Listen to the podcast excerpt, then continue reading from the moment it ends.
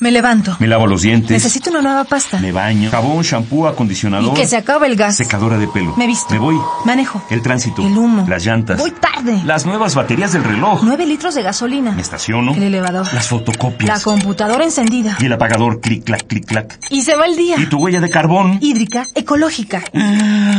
No conocía la dimensión de mis pisadas. Mm. Nuestra huella en el planeta.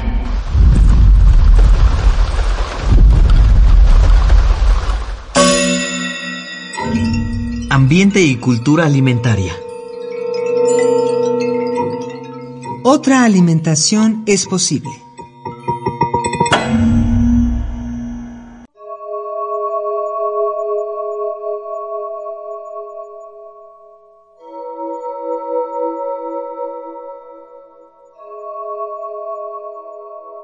¿Qué estamos comiendo? ¿Tiene pesticidas? Insecticidas, agroquímicos. ¿Estamos comiendo sano? ¿Le hacemos daño al medio ambiente? ¿Somos lo que comemos? Ya no sabemos ni qué comemos. Nos vamos a morir. De hambre. De obesos. De locos. Herbívoros, carnívoros, caníbales. Basta, basta. Estamos en una encrucijada.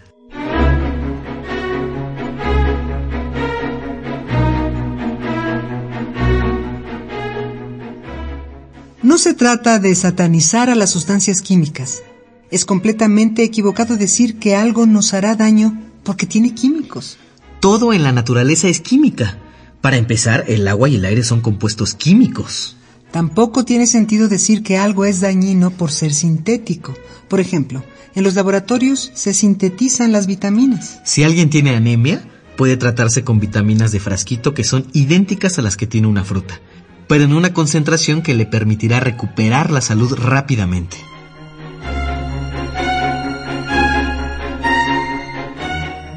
Tampoco es garantía que algo tenga un origen natural. Después de todo, algunos de los venenos más poderosos los producen plantas o animales a los que no quisiéramos acercarnos demasiado. Por no ir muy lejos, el veneno de una pequeña abeja puede no ser mortal, pero de que duele, duele, y causa tremenda hinchazón y comezón.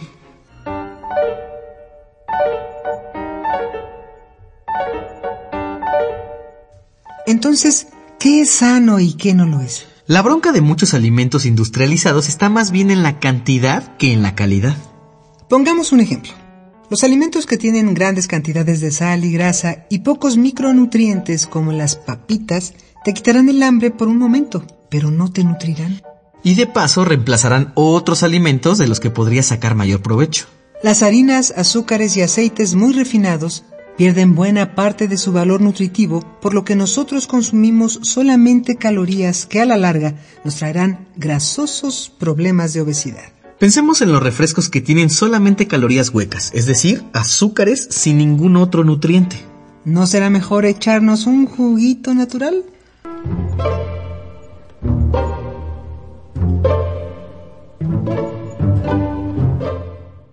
Consumir frutas y verduras libres de pesticidas o de agroquímicos nos ayuda a nosotros los humanos, a los ecosistemas y a los otros seres del planeta.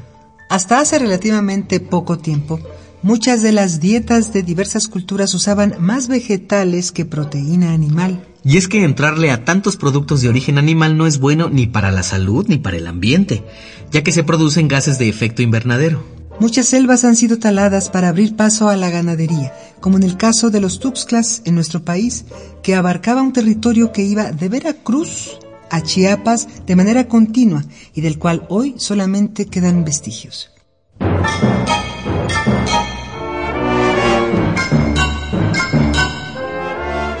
Una alimentación sana para las personas probablemente también será buena para el planeta pero es necesario tener siempre un oído crítico e informado para identificar aquello que sirve de lo que no. Sin que nos gane la confusión, vamos a darle otro giro a nuestro planeta.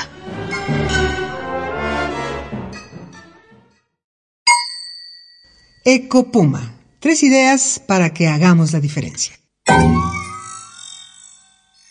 Preparar alimentos en casa te permitirá regular porciones e ingredientes para mantener una dieta equilibrada. Si tienes dudas acerca de tu alimentación, lo mejor es acercarte a los profesionales de la salud. Médicos y nutriólogos te podrán orientar.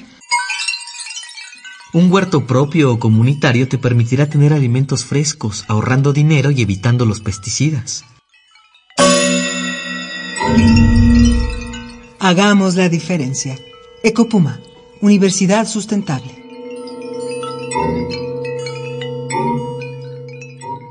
Esta fue una coproducción del Programa Universitario de Medio Ambiente Puma y Radio UNAM. Huella de carbono, hídrica, ecológica, Huella humana. pasos inmediatos, nocivos. Indelebles. Estamos a tiempo de cambiar nuestra ruta, ¿Cuál es la dimensión de tus pisadas? nuestra huella en el planeta.